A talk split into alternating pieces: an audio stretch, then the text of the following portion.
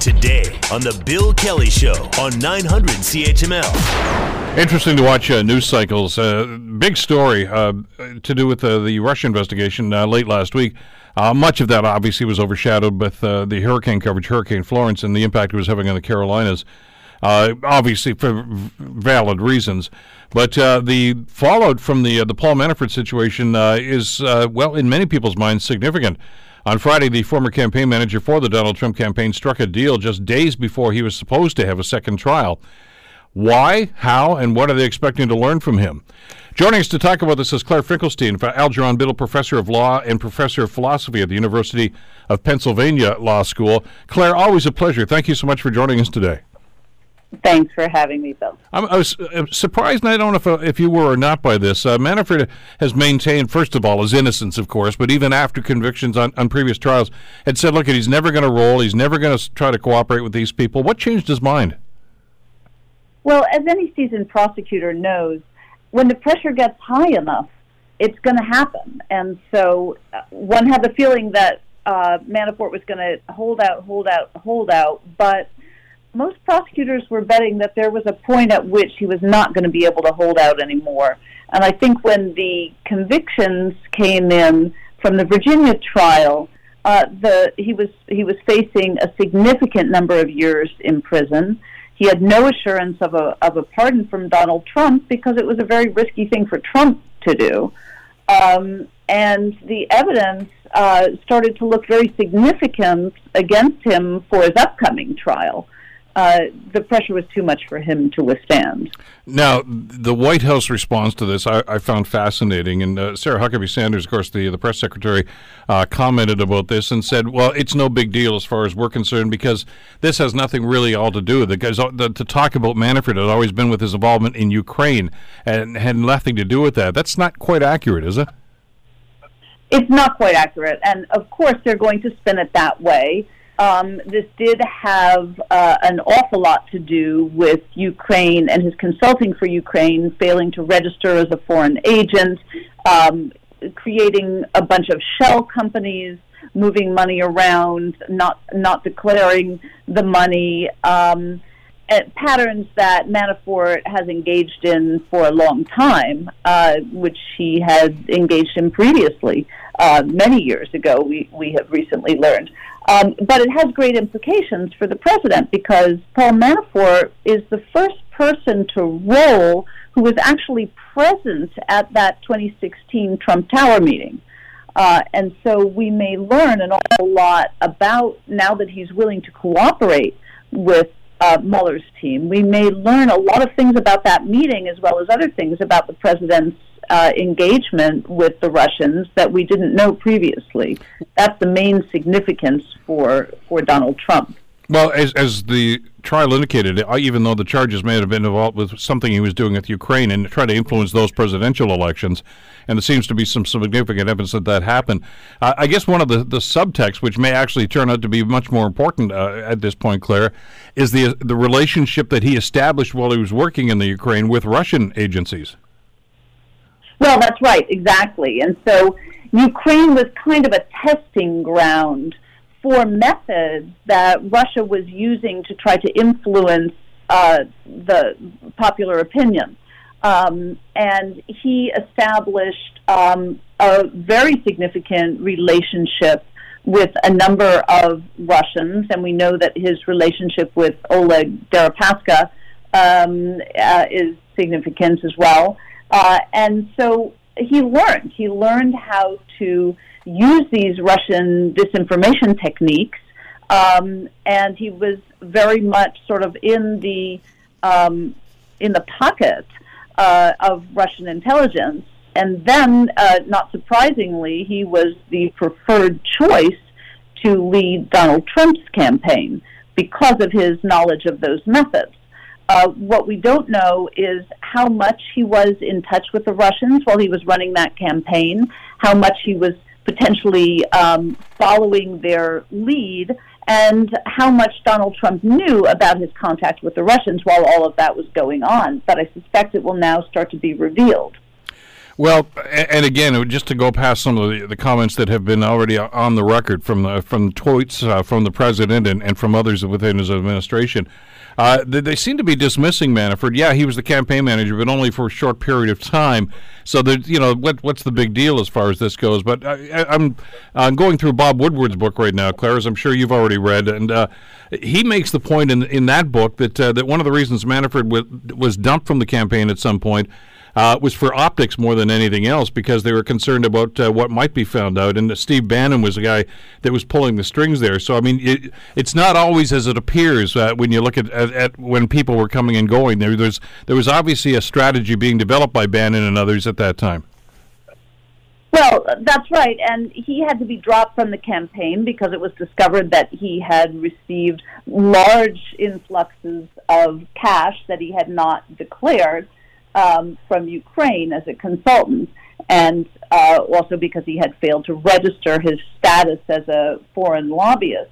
Uh, and so the optics just looked too bad. But notice that what he's pled guilty to here, and this is very significant, um, there were a number of, of charges that were dropped, but the charges that remained were conspiracy charges. Uh, and that means that there were other people involved in the conspiracy and we're not entirely clear what uh, Mueller's team is aware of in terms of who the other individuals in the conspiracy were. Um, so uh, that's something to keep one's eye on as we go forward. We'll start learning the details of that conspiracy and why it was such a powerful charge that finally uh, convinced Manafort to flip. But with that in mind, Claire, uh, is, with Manafort's position in the Trump campaign, is is he one of those big fish that, that people were thinking, you know, that Mueller had to land to try to get some, some key information about this? I mean, everybody keeps trying to refer to this as well. When's the John Dean moment coming when somebody actually is going to sit there and say, "This is how it, I just can't live with myself anymore. This is the way it's going to be." Is Manafort that guy? No, I don't think he is. I mean, he's he's not doing this because he couldn't live with himself anymore. He's doing this because he was facing many, many years in prison. Um, and, and you can imagine how much Mueller's team has on him, given that he has not only agreed to cooperate with them, but he's agreed to forfeit four uh, enormously uh, wealthy properties um, and a huge uh, amount of cash and assets he's giving up an awful lot of money uh, in order to make this deal. Uh, $46 million in assets. And he has put no limits on the scope of his cooperation. So he's agreed to testify in court if necessary. Uh, he has agreed to tell prosecutors everything he knows. And he is now a deemed a fully cooperating witness they must have a lot of information on him.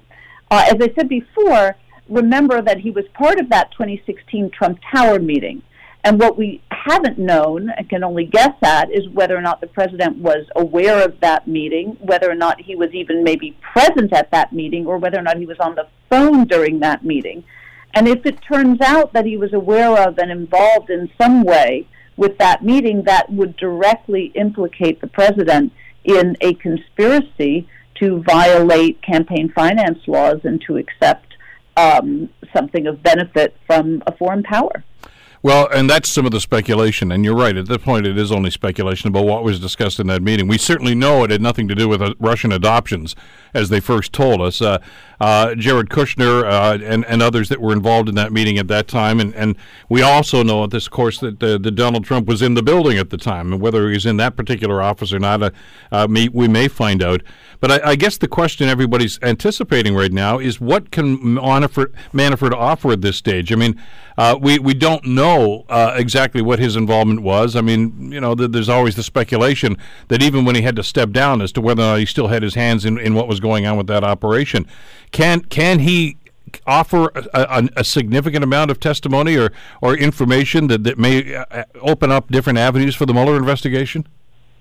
Look, he can offer an enormous amount of testimony that could be damaging to Donald Trump uh, it could be damaging to Jared Kushner, for example, um, as well as Donald Trump Jr. he can, in effect, implicate the whole family if they were indeed uh, involved in what we suspect they were involved in. So, for example, um, he will presumably testify and has given information to Mueller already about the details of that meeting. Uh, what was the purpose of the meeting? Who exactly was present at the table? Was Donald Trump on the telephone? Uh, he can also give details about back channel communications. Uh, we know that Jared Kushner had tried to set up back channel communications to the Kremlin. Uh, so, you know, what is the nature of those communications? How far did they get in setting those up? And again, how much did Donald Trump know about all this? It could be uh, a very, very significant um, testimony for uh, for Mueller that would really implicate potentially the whole Trump family.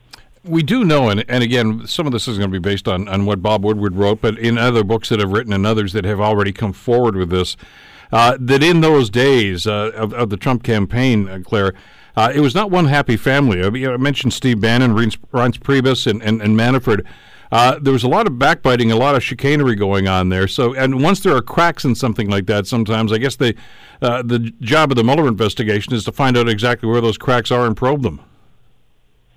Well, correct, and uh, we know that there was a lot of tension between uh, Jared and Ivanka and and Steve Bannon, for example. Um, uh, and we don't know fully how implicated Steve Bannon is in all of this. He's someone who hasn't fully come into public awareness as potentially part of this conspiracy. Um, uh, we know that uh, there have been tensions between members of the family and just about any other uh, outsider who uh, is involved in trying to run the um, the Trump administration and presumably the Trump campaign as well. Um, so I think that uh, that's correct. We now, however, have an enormous number of cooperating witnesses, people who have uh, pled guilty uh, or have cooperated with investigators. And, and the picture is starting to fill out when you start hearing the same thing from multiple witnesses. Uh, the evidence becomes fairly overwhelming. We then expect that evidence to appear in a report that Robert Mueller will uh, present to Congress if the testimony from Paul Manafort is significant enough, I think this could be the difference that could tip us into impeachment proceedings. We don't know what Mueller knows, though, do we? I mean, they, they have been very tight-lipped, and and given the fact that there have been leaks from so many other sources uh, over the last couple of years, really, since this has been going on, uh, are you surprised that that Mueller's been able to keep a lid on on the information that they do have?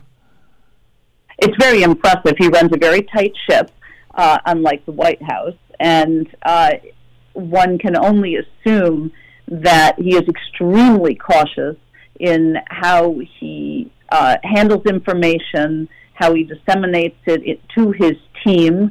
Uh, I assume that his team is extremely loyal to him. They are all very, very professional investigators, uh, uh, lawyers, and uh, have handled similar cases before, though obviously not on this scale uh, I think he just runs a very, very disciplined operation there.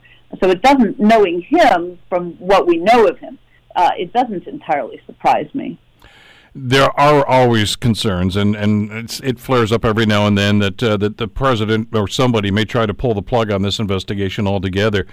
Uh, how would how would Robert Mueller try to, to defend something like that? Obviously, I mean, if you pull the plug, you pull the plug. But we've heard some rumors uh, down in the Beltway over the last couple of months that uh, he's actually started to disseminate some of that information to district attorneys in, in other jurisdictions, New York State and places like that, uh, in cases that maybe could be pursued by them, and that would, of course, take them out of the realm of of uh, of the the president's influence when it comes to the judicial system. Correct, and of course. Um, fortunately or unfortunately, so many of these uh, crimes that were hanging over Manafort's head are financial crimes, and therefore they could be um, the subject of uh, prosecutions by ordinary federal investigators, prosecutors, or even state prosecutors. Uh, but what might Trump do to, to pull the plug? And one has to look very carefully at what the different methods he might adopt would be uh, and to think how Mueller might respond to them. The first thing is, uh, and and the thing that everyone has been most worried about uh, right now is that he might try to still pardon Paul Manafort. That's mm-hmm. still not out of the question. Uh, a pardon can come at any time, even years after the uh, the crime. So we don't know uh, whether or not he might. He's certainly looking at the option of uh, trying to issue a pardon, and that could halt potentially the cooperation between Manafort and uh, and Mueller's team. So that's one possibility. Then, secondly, of course, he could fire uh, Robert Mueller. He could try to. Um, he could fire Rod Rosenstein, and we've been looking at those possibilities for a long time. Yeah. I still think that those moves are fairly unlikely, given the very obvious obstruction of justice that it would signal. Um, but the pardon possibility is not so remote, and I think that's the most likely way he might try to interfere with this particular witness. Uh, is is it commonly thought here in in, in this legal circles that uh, the the White House would like to see this investigation wrapped up before the midterm elections? Well, you re- might remember that Rudy Giuliani had said that the investigation was going to end on September 1. Yeah. That obviously hasn't happened. Uh, they'd like the investigation to go away in whatever form as quickly as possible. They certainly don't want it hanging over their heads during the midterms. However, as between having a report from Robert Mueller come out right before the midterms or have it come out after the midterms, one might think they would rather that he held off and have it come out after the midterms. So the timing on whatever report Mueller may be preparing to issue uh, is a tricky matter, and it's not clear where their preferences might lie as we get closer and closer to the midterms. But I've heard some of the arguments from some of the congressional leaders that say, look, he shouldn't even be doing this during the midterms uh, because of the influence it might have. But uh, this is an investigation into the Trump administration. And, and as one, so I think correctly pointed out, uh, Donald Trump's not on the ballot this November. Uh, so technically, this is fair game. It's absolutely fair game. And of course, it's fair game to look at the congressmen and senators who have been relentlessly, relentlessly supporting him and uh, to look at Republicans who are on the ticket who we expect to continue that support.